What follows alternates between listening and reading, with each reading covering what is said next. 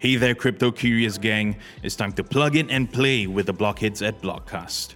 Strap in for a weekly whirlwind tour through the blockchain jungle where NFTs, shiny coins, and crypto titans tango. Served up with a side of spicy insights and the crunchiest bits of the digital sphere. Let's dive into the decentralized deep end. Blockcast is live in 3, 2, 1.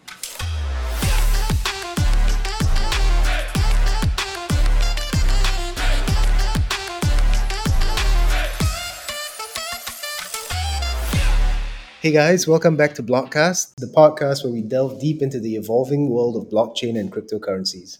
I'm your host, Timothy Mizia, managing editor at Blockhead, and today we have a particularly exciting episode lined up. We're exploring the crypto industry's outlook for 2024 from a venture capitalist perspective. We'll be looking at their investments and strategies within the crypto market and everything from the impact of new ETFs on the market the surge in crypto adoption to the intricacies of real world assets in the crypto ecosystem. And there's also a special announcement in the second segment of the show, so stick around for that. To help us navigate these waters, we have my co host, Mark Tan, founder and CEO of Blockhead. Oh, hey guys, I'm Mark and I'm uh, founder and CEO of Blockhead. And alongside him, we have Qin En Looi, partner at the crypto focused venture capital firm Saison Capital. Yeah, thanks guys for having me. So let's dive right in. Qin En, can you share a bit more about your background? I understand you have an interesting journey uh, how did you get into the Web3 and crypto space? So thanks once again for having me on the show. My name is Qin En. Currently, I'm uh, we're at Saison Capital, which is an early stage venture capital firm that was introduced. My journey, it's uh, quite, the, I would say, not not the typical crypto or crypto native one, right? I really came from sort of a Web two background, uh, and the story started actually slightly more than ten years ago right out of military service, which all Singaporean males need to do. Co-founded a recruitment tech company that today is one of the largest in Southeast Asia called Glints. Spent about four years doing that and really kind of had that zero to one experience. As you would expect, made lots of mistakes, but also learned a lot, grew a lot, and that was a phenomenal experience. Uh, after that, I went into consulting, so in, in the BCG side of it. I, of course, did classic consulting, but before long, kind of really uh, my, my butt got itchy, right? Wanted to, to move on to do something a bit more concrete. So at that point, quite opportunistically, BCG was launching this thing called Digital Ventures, which was helping corporates to build startups. And I thought, hey, that's that's that's a great place for me to be at. So I spent a bit of time there before this opportunity at Saison came up.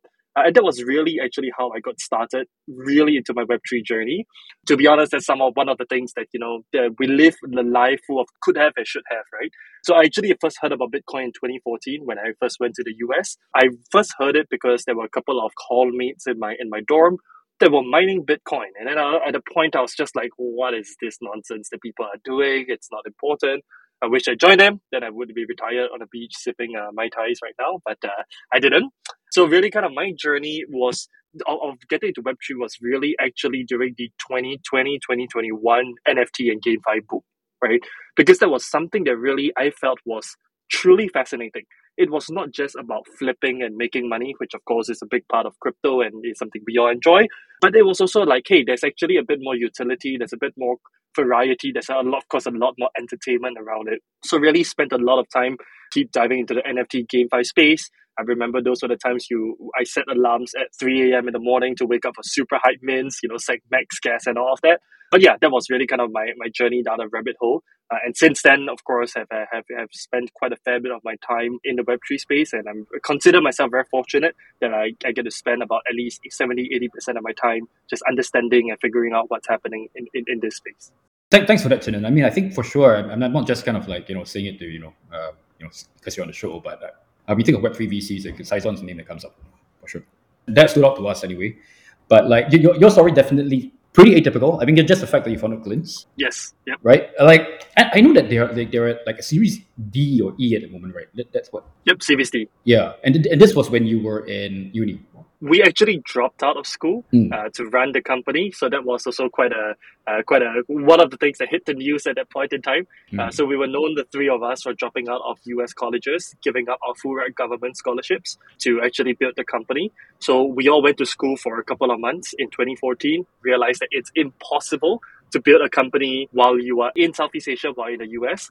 But you know, at 20 years old, you believe everything is possible, right? So at the start, we told ourselves, we told our investors, we are going to build a company in Southeast Asia while three of us are based in the US. That's insane, man. it's like it's like no no one believes, and, and I think that also reflects the state of the market at that point, right? Like ten years ago, you had VCs that were back three 20 year olds by the way, I'm very grateful, right? Because they did that. They gave us all the chance to make this happen. But think about it uh, from a just an investor lens. And You don't even need to be a VC, right? Would you put money in a guys who are building a company, 20 years old, zero work experience? They're trying to build something in Southeast Asia, but the three of them are going to US and they're not even going to work on it full time. They're going to go to college, right? I mean, I'm quite impressed that you guys were able to get it through, man. Uh, but I guess maybe it could also have been, you know, maybe the fact that, and, and, this is a huge generalization as well, like literally, and right now it's 2023 and 2024. I have met people from, you know, the, the other part of the like states, etc., that are really not that well traveled in Southeast Asia. Hmm. Yeah, you know, it might seem like you know, like okay, Bangkok is like I mean something we do on a weekend or whatever, right? But it, it it's really yeah. kind of like out of the way for them, and, and it's still quite exotic to, to, to, a certain segment, and even in the investing space, which is quite surprising, right? Yeah. Well, I mean, it, it all worked out, right? I mean, it was all or nothing for you guys, and but I, I think there's really there's really no replacement for being on the ground, and, and I think this this applies not just in geographically, but even in Web three, right? Like it, it's a freaking full time job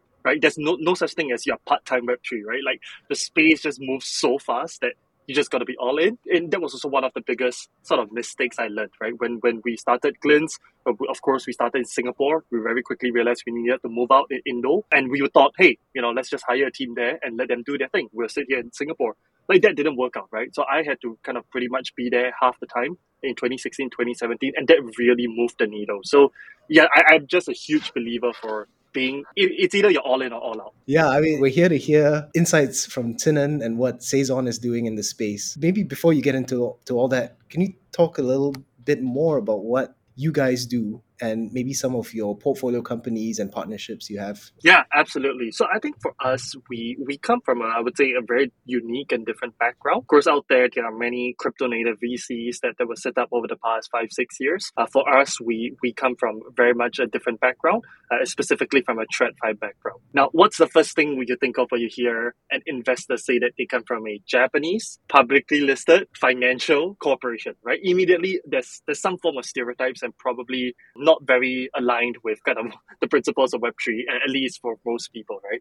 Uh, and that, that was something that I, I myself, before I joined Saison, had that notion of. I'm like, okay, are you guys going to take six months to write a 100K check?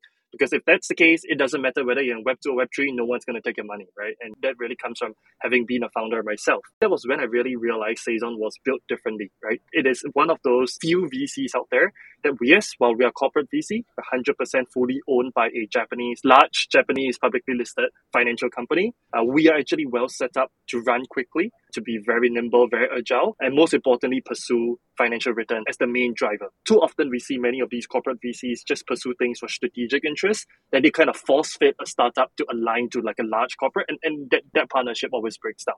So for us at Saison, we are essentially built as a VC that's purely looking for financial returns, like most of the VCs out there. Plus, we actually also have a very flexible mandate. We don't need to invest in anything that's related to the parent company. Of course, where there's synergy, where there's benefit, which we'll cover a bit more later what that is, then, then that makes sense. But otherwise, we're free to do anything. So we really started in investing on this crypto journey maybe about 18 months ago. Uh, and it's quite funny because if you think about 18 months ago, that was also when the start of the bear market happened, right? So the idea of this was seeded during the 2020, 2021 bull. But of course, taking the processes, getting the set, set up and all of that took a bit of time. So by the time we actually started investing, we were pretty much post FTX, right? So the result of that, it's kind of double agent. On one hand, we kind of missed out on, on so many of the early stage deals that today are large companies, right? You have your Celestia, your Eigenlayers that, you know, I always say, ah, I just wish we existed three to four years ago, but we didn't, right? And that's fine. But as a result of that, what also we avoided was that drastic cliff, right? That pretty much almost all crypto native VCs that, invested then they experience. So kind of today, what we focus at Saison, we're, we're pretty agnostic, right? We believe in investing early stage. We try to join the first round as much as possible. We almost exclusively only invest in pre-token projects. So once anything has launched a token, we consider that as a bit too late for us. And they're generally kind of two key areas that we focus on, right? Both are actually related to, the finance. The first is, of course, DeFi. Uh, we believe that really DeFi is, is shaping up to be this huge growth frontier. That despite the bull, the bear, utility, the applications, the benefits of Web3, the blockchain, really it's best embodied in DeFi, right? And I think to the extent, if you look at the activities that happen, that's really kind of, I, I know DeFi is saying it's a huge sector, but there's really a lot under it. Uh, but that, that's one, one area we're bullish on. And then the second area, it's RWA, right? We believe that kind of the, the intersection, the clash of TradFi and, and Web3 is here. And this really kind of like the two areas that we have been actively investing. So I think that's something that I personally take pride in because honestly, I see so many tourist VCs, especially sort of like the tourist VCs who were, you know, 2020, 2021, they wrote a couple of checks in Web3, but then when the bear market came, everyone just stopped, right? And then some funds entirely gave up the Web3 mandate. Some funds added AI and started becoming AI experts on LinkedIn. We were very clear from the start, like it takes time to really understand a space, right? Just like how I mentioned, it really takes time to understand Indonesia, right? You, you can't understand Indonesia without going there. It's the same thing in Web3, the same thing in DeFi and RWA. You can't understand a space if you're just a tourist. And if you don't understand a space, then what makes you think you can be a good investor in it? So for us, really over the past two years has been really investing, understanding, learning, being active in the space. And that's something that we take pride in, that we are not tourist VCs. We are not pivoting and suddenly creating content about AI. And it's not to say that AI has no potential, right? Of course, huge potential, but we just recognize as investors, you need to create, you need to seek out your own alpha. And so it takes time to build up the networks, build up the knowledge. Uh, and that's really kind of what we have been doing and what we continue to do. Th- thanks for that, Qin En. I think I think you mentioned some some very interesting things, and you know, like potentially, like you know, for example, if you're looking at DeFi and then RWAs, right? I think that this whole TradFi convergence with crypto, TradFi versus crypto thing has been, you know, just a recurring theme for like many years now, and it, kind of elicits differing opinions on, on how this space really should be built up. How do you feel about that in terms of like, you know, I mean, from a project level, looking at what you kind of invest in? Because, for example, DeFi, right? In my opinion, definitely, if you look at how the blockchain can serve, like, you know, service financial financial services first, right? I think it has to start there when we, when we want to look kind of like mass adoption from the road. But then it is invariably going to be like a regulation game, and also, you know, I think that at the start at least, you know, it feels like uh, a lot of the retail market might be excluded excluded from this. I was just curious to kind of hear your thoughts on, you know, first of all, like, you know, like, are you coming from a position of like, you know, okay, look, I, I, I kind of believed in the idea that this technology is actually really disruptive. Therefore, there shouldn't be a convergence of both the TradFi and crypto world, right? Because I mean, I, clearly the conversation is matured already, you know. So like, yes. it's not we're not yes. there anymore, right? So now we're here. It's like, okay, look, man, I think that you know, like the TradFi world can can learn some things from like what the DeFi projects are doing and vice versa. Yep. Yeah. So yep. I'm curious to hear your thoughts on that. Yeah. So, so I think it's interesting because if we just step aside from the Web3 world for a second, there was a time, maybe about 10 years ago, where every bank wanted to be a fintech and every fintech wanted to be a bank. And maybe to some extent that's still true. I believe the same model, it's really still happening over here, right? Like in, in time to come, I believe that the TradFi is going to recognize smart contracts as a lot more reliable, like technology, decentralization, permissionless over centralized intermediaries that pretty much add little value, are susceptible to failure, and just create more fees for you. But at the same time, I think there's also already recognition that the current state of uh, DeFi and the current state of Web3 in general, it's very PvP, uh, and everyone is just circling their same liquidity. So there needs to be new liquidity, and where does that come from? That comes from the people who aren't in Web3 today. So I, I really strongly believe both worlds will merge today. We already see that with the ETF in some form. But the analogy I like to draw it, let's think about it. Maybe 10, 15 years ago, Facebook, Instagram, social media in general was seen as a teenager's thing, right? Like any serious business would not be on there, right? Like you just think of it as like, ah, this yeah for your young kids, like people like us, right, who are just chatting with our friends, sharing embarrassing photos of each other. But today you don't question any company that has a social media presence. It is just a given. Like no one sees that as anything out of the ordinary. And it's sort of that's kind of how I believe the evolution will work, right? First it's seen as disruptive. People will diss it. People will say, ah, it's only for these small segment of people to do embarrassing and then funny stuff. But then over time, over let's say the next decade, I believe people won't even think about, hey, is this actually underwritten by blockchain or not? They will just want the benefits and utility of it. Yeah, I, I completely agree. And I, and I, think that, you know, just to kind of copy something of, you know, have you guys read Peter Thiel's like zero zero to one. Yeah, yeah, yeah. Right, and so he uses like the Napster analogy, you know, and, and how when we look at this word that, that, gets bandied around, right, disruptive technology, right, that that's something that needs to be examined as well because if you look at Napster was really disruptive, but they their entire ethos was they're essentially destroying the music industry, right? And they did. They succeeded in doing that. So like you know they went from being on the cover of Time magazine one year and then you know in bankruptcy court a year later. And then fast forward, right? Then you have Spotify, where they started off essentially with working out deals with the artists themselves. You see the kind of narratives, right, in from other industries, and I think we're going to see a similar, similar import to what we are looking at here, like, in our opinion. How I feel about it doesn't matter. I mean, I don't care. Like, so, like, you know, personally for me, I mean, it's never been about an ideological slant in terms of like how I view blockchain. I don't, you know, so it's not from me. So then there's no politics involved, like how I look at it. but I think I have a question, right? On a, more, on a more practical level, right? Do you think this should also inform how companies build? Because there are essentially, from the way I see it, right, there are two ways to kind of build in in this space. There is a way to kind of essentially, you know, like fast track towards token sale, and then. That is one model, and like you know, that's that's essentially if you if you have a big enough community, right, you can actually make that work, right? Versus like you know, like if you're talking about say TradFi and crypto converging, right? It would mean the idea of like really fast returns, right? That's something that might have to be adjusted as well. You know, at least from an investor perspective.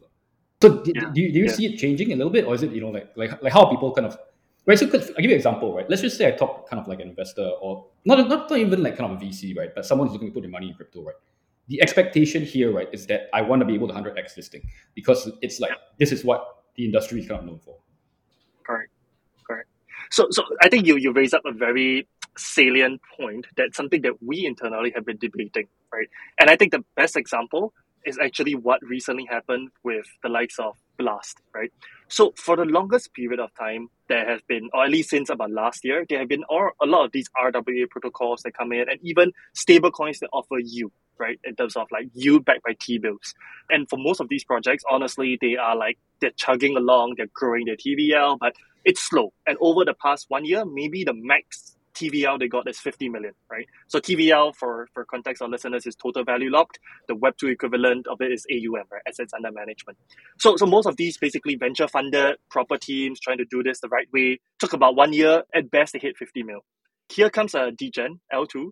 And you don't even know who the founders are, by the way. They're just undoxed, right? Anonymous. They're not docs. And then boom, they launched something, and within two days, these guys got like I think 80 or 100 mil TVL and that's just like it's just insane right? Like to think about it. Like these guys the sort of the, the right the proper the institutional the whatever all the good adjectives you could use took them one year and the best got 50 mil.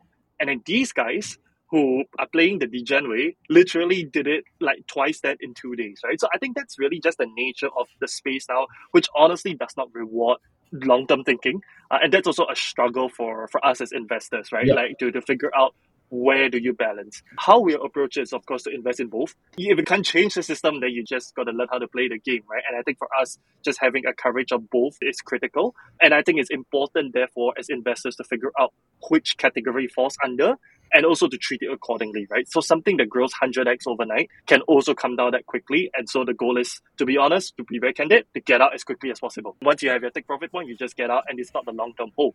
But then there are these projects out there that we have also backed. And in fact, I would say it's more the majority that we believe is going to be a grind. Uh, and yes, it can be frustrating sometimes, right? To, to exactly see like that. We have backed a few RWA protocols and then boom, you see someone lock in uh, 80 mil TVL in one day when you're over here trying to get your, your first five, your first 10, 10 mil TVL that's just the nature of the game. But I think it's really just playing the long game and short game. I believe you just have to do both. Okay. I guess that's the, the risk adjusted approach. But I guess, you know, the, I mean, if the, the, the, projects that take longer to build are working towards dominating a market with enough sufficient market yep. size, then I guess it's worth, right. worthwhile. It comes back to that at the end of the day. Yes. So you, I mean, Qin En, you talked about playing the game. This is also something that, that we we had been discussing. Each cycle has a game to play. So yes. what what is the game for the 2024 bull cycle let's say yeah. i mean what, what, yeah. what are the big big themes that, that you're looking at and you know how, how are you playing it so this is my this my personal view i might entirely be wrong but i feel like this is not the bull market yet and this mm. is not the bull market yet right i feel that the bull market really comes ultimately crypto is not insular plus if anything like it's very actually heavily correlated with the non-crypto world, the financial markets, the public equities market, right? And to me, it's it's in fact a laggard. First, we need to see proper recovery of the public markets. We need to see valuations go up again. We need to see you know a lot more liquidity. Then I think the real kind of bull will come back. So I think that that's kind of not the house view, but at least my view, right? And in terms of how I'm, uh, I'm approaching investments, to take a really kind of cautious approach, still consistent, still disciplined. We're still investing, but I, I really don't think this is a one run that, that will last, right? Uh, we sort of saw that also when the ETFs launched, right? There was so much hype, but then, you know, the price went up and then it came back down, right? But I think for this year, there's a couple of things that we're looking out for. I think one, as a fund, we are continuing to focus heavily on real world assets. Uh, and broadly, when I say real world assets, it's in essentially the intersection of fintech and Web3. Because honestly, if I look at fintech in the past 10 years, there's been a lot of applications that's created, right? You have wealth management, neobanks, lending, all sorts of that. But no one has really changed the way money moves until sort of the blockchain came along. And because this is disrupting something that has existed for the past 100 years, like literally Swift, right? Swift is almost 100 years old. It's like 70, 80 years old. Like, I think that's it's therefore necessary. Like it's to be very painful. It's, there's to be a lot of things, but it's to happen. So that's why I think the intersection of fintech and Web3 remains kind of a huge focus for our fund. Uh, and that's where we're focusing on. And, and then second to that, of course, we are always uh, in tune and up to date with the market, right? So recently, a lot of Web3 gaming, NFT, entertainment projects are, are sort of getting back in trend. Of course, that's something that we are keeping a close eye out of. But once again, very conscious that there's also a lot of uh, short-term people, opportunists, who are literally trying to money grab right now and raise as much as we can, right? So we're, we're being a bit more discerning about that. Uh, and we haven't really picked up investment pace, even though the top of funnel has, has grown a lot, at least on the gaming and entertainment front. So that's the second piece. And then the last piece, of course, is all these upcoming, uh, basically the whole restaking and also the new and upcoming L2s, right? There's so many of them, Blast, Monad, Mantle, Chain, just so many of these that are coming out. Our goal is really to try to get exposure to as many of them as possible you know, once again, like I said, we were set up only about 18 months ago. Most of the times we weren't able to participate in the chain's uh, drops or investment rounds uh, earlier on. So we're trying to figure out, okay, what's the next level, right? Like this involves things like uh, perps, DEXs, lending protocols, like the core sort of financial infrastructure that will be on these chains. And then we're trying to get exposure across um, these different chains because let's be honest, no one knows which ones will take off, right? And I think being an investor, I think the biggest thing I always had to remind myself it's it's very hard and it's very arrogant to think that you're smarter than the market. Yes, you might have little bits of alpha here and there, but it's really just so hard to say, I know X chain is this chain is going to be like the next uh, Solana, right? So I think that that's kind of our view on it. Yeah, I mean that's interesting because it seems like everyone is also looking for the next narrative because you know after spot Bitcoin ETF hype had been built up over the past year, growing Bitcoin's price from 16k to to to 40 40 something. Yeah. You know that narrative has since faltered a little and seems like everyone's looking for the next story to latch onto. I mean, and, and you yeah. talked about L2s and restaking. That's quick and and easy money, so to speak. I don't know. But are we going to see DeFi summer again 2024 or you know what's your outlook on, on this space? I think we're going to see restaking summer actually restaking uh, summer. with everything that's going on. Like literally, yeah. that's uh, that's the main narrative that's going on, right? At the same time, I think we're adopting a a measured approach, and what I mean by that is that I think there is really going to be a huge surge in activity in prices on, on the restaking narrative uh, over over the next few months, especially as Eigenlayer really comes up and, and shines, right? Uh, but we also feel like that's also potentially one of the largest risks and one of the largest potential causes of black swan events. I feel like I might potentially get stoned for saying this because this is literally how people are printing money now, or at least how people get excited now. But if you think about how restaking works, you are essentially building derivatives right on top of each other. You're taking leverage risk, and a lot of times you don't have full visibility to the whole sort of pipeline or the whole layers. And I think that's really the biggest issue that people are not clear on what they are actually investing in, how their funds are being used. And then once one card falls, all the house of cards will fall. Right? Everyone will take their, their restake tokens or their stake equivalents and try to swap it out, and then that's how prices will crash. So I think that's really kind of our view of how things will play out, just because there's so much froth, so much excitement right now. There is definitely a short term window to capitalize on this. But if there's a next Black Swan, like what's the next Terra Luna, what's the next FTX, we think this might be it. Yeah. Oh, that's a big call, and uh, I mean, I guess something that that is not really talked about enough. But it's not that far fetched, also, you know. Yeah. I mean, the reason why I say it's not that far fetched is because you know human beings we can't help ourselves, man.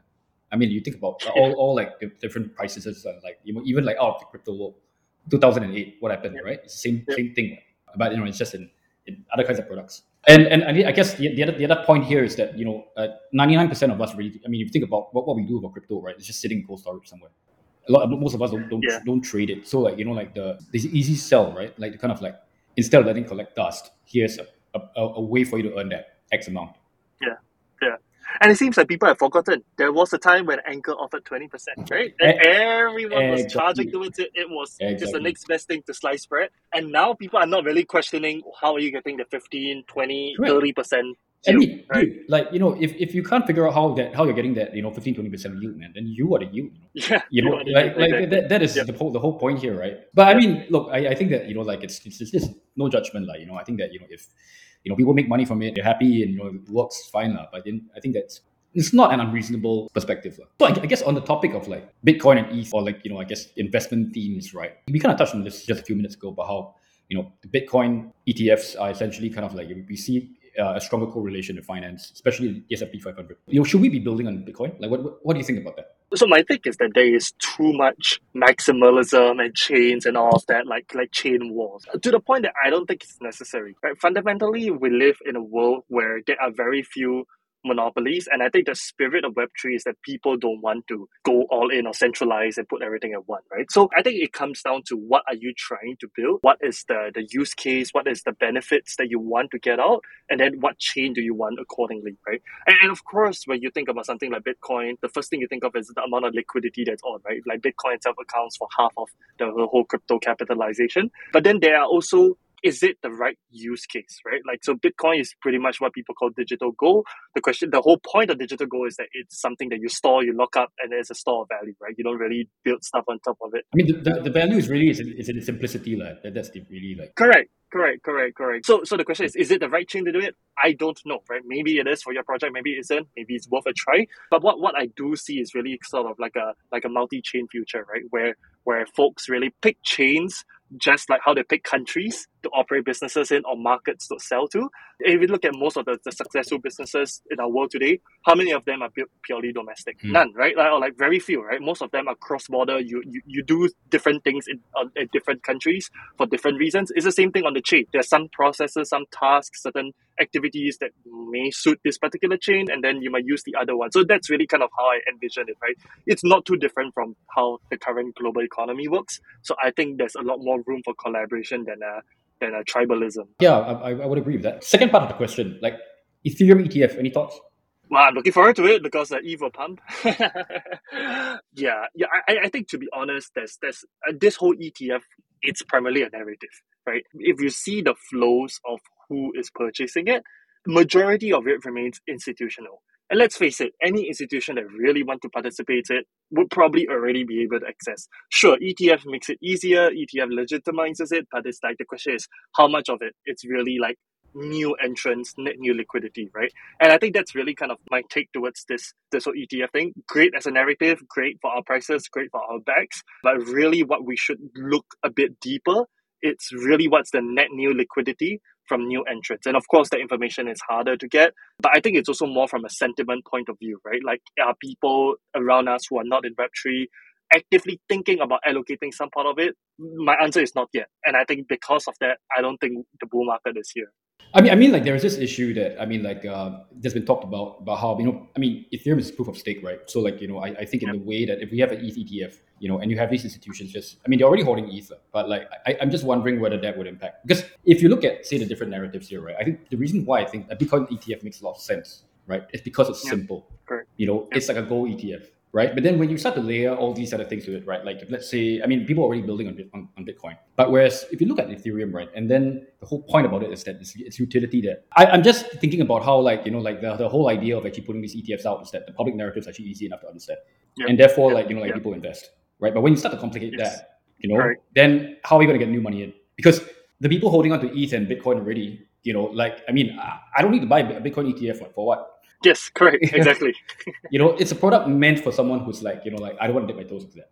That that's where I was coming from with all of this, right? Because I feel as if like, you know, in, in searching for more utility out there, right, for something that's essentially quite quite simple to understand, you know, and therefore you could sell that Bitcoin ETF to someone who's not really bothered with crypto. Yep. That might change. Let's say we start doing the, the other funkier stuff. And I mean, I'm not sure whether the regulators will approve, but assuming they do, right? It's going to be an interesting few months. And uh, I also think very tumultuous. Cool. Uh, let's move on to the next segment with the with the announcement, Yep. which I'll get Qin En to talk more about Onchain 2024. So this is a conference um, that's going to be happening in Bangkok in April, part of Southeast Asia Yes. Blockchain Week.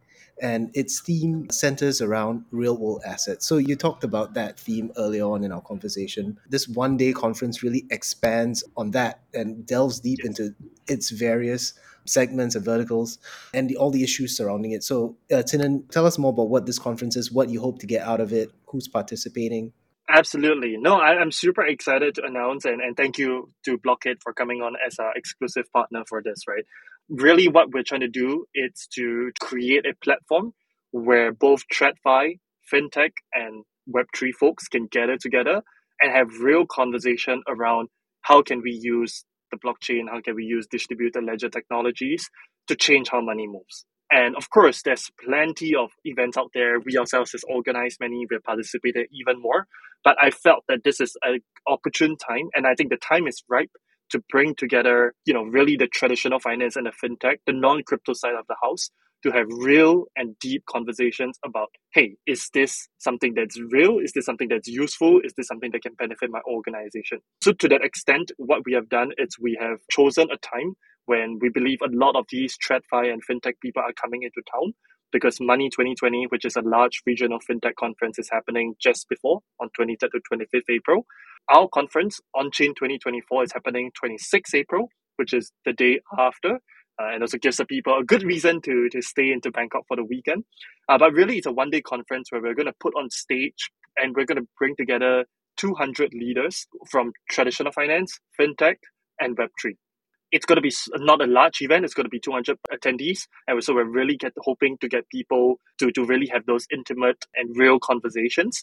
What's most important to us is to make sure that half or more than half of the attendees actually come from the TradFi fintech backgrounds, the non-crypto backgrounds, because we think that's important. Like people like you, me, like Tim, Mark, me, like we all believe, or to some extent, right, in, the whole Web3 thesis, the benefits of blockchain, you, we don't have to talk about that. The people listening to this probably also don't need to talk about that. But the people who need to hear this, the people who need to ask the hard questions, uh, are the people who are not in the space. And so we want to bring them in. We want to show them what's possible. We want to showcase the different RWA projects that are happening in Asia, where we don't have like a SEC that's going on the loose cannon, going on a witch hunt. And I think that's why this region is ripe for it. So kind of really excited to bring on, you know, really good names from both the RWA side and also the TradFi side we have the likes of Citi, Standard Chartered, they are coming on board. We even have the regulators that, that will also come on board from Indonesia and Thailand uh, to really have some good conversation over this. So if any of you are interested to join, we would love to see you in Bangkok on 26th of April. Yeah, we're looking forward to it. You can find more details at www.onchain2024.com ticketing details as well. And Blockhead will be covering more about the event in the lead up to it. So happening on 26th of April, Friday in Bangkok. I, I, think one, one thing to add here, right, is that, yeah, just, just to kind of really build on what Qin En mentioned about, I guess, the profile of the attendees. I think one thing that really stood out to me as well is that in terms of how specific a, a topic we're looking at, right, it was very, very interesting for us to kind of get involved because I mean, how, how many like RWA conferences are there in the region? So that's the first thing, right? Uh, it's also a topic that's very close to our heart in terms of what we're interested in. But I think more importantly here, right, is it's that the idea of like putting people from both ends of the, you know, I guess connected but different industries into the, the same room. It would be nice to see because then we all know how these crypto conferences usually run, right? I mean, I'm sure you guys have attended your fair share, and you know, I mean, I think the community has grown big enough such that you know it's quite robust right now. But like at the same time, also it's very different from what you would expect from a TradFi conference. So I, I, think that that's just looking at how that actually kind of pans out in terms of the uh, the attendees and then the uh, interactions, right, will be quite interesting. Yes, definitely, definitely. And, and, I think we're very thoughtfully kind of designing this whole conference around um, each attendee's objectives, right? Uh, I feel like we have all been to conferences before where the room is too large, you kind of awkwardly hold your drink and then try to look for people that you know, but you don't really know people that you know. Uh, so what we have done is we, even before the event, uh, we are going to facilitate some of these connections thanks to technology today. So even on the registration form, we'll ask you know each attendee what what what is success look like for them right? What what objectives they want from the event. And pre-event we want to make some of those introductions. So at least when you go down you know you wouldn't be randomly looking around trying to break into conversation. Because look i'm an introvert also right? Like uh, even though i might not necessarily sound like one. And it's always hard right? Like if you see a group of five people talking you don't want to be the one comes in and then awkwardly interrupts the conversation. So what works for me it's always finding three or four people that i really want to meet kind of setting up times with them and then use that as a platform to meet more people, right? So I want to recreate that. And it's only possible when you do it at a slightly smaller scale. You can't do it at a thousand or 10,000 people level, but you can do it at a 200 people level, which is kind of what we want to design for the attendees. Sounds good, man. Yeah, looking forward to it. And I'm really excited about Blockhead's involvement in this as well. Once again, just thank you for having me on the show. I truly respect people who have been constantly building through through the bear. As a VC, I meet so many founders, so many projects that honestly have given up.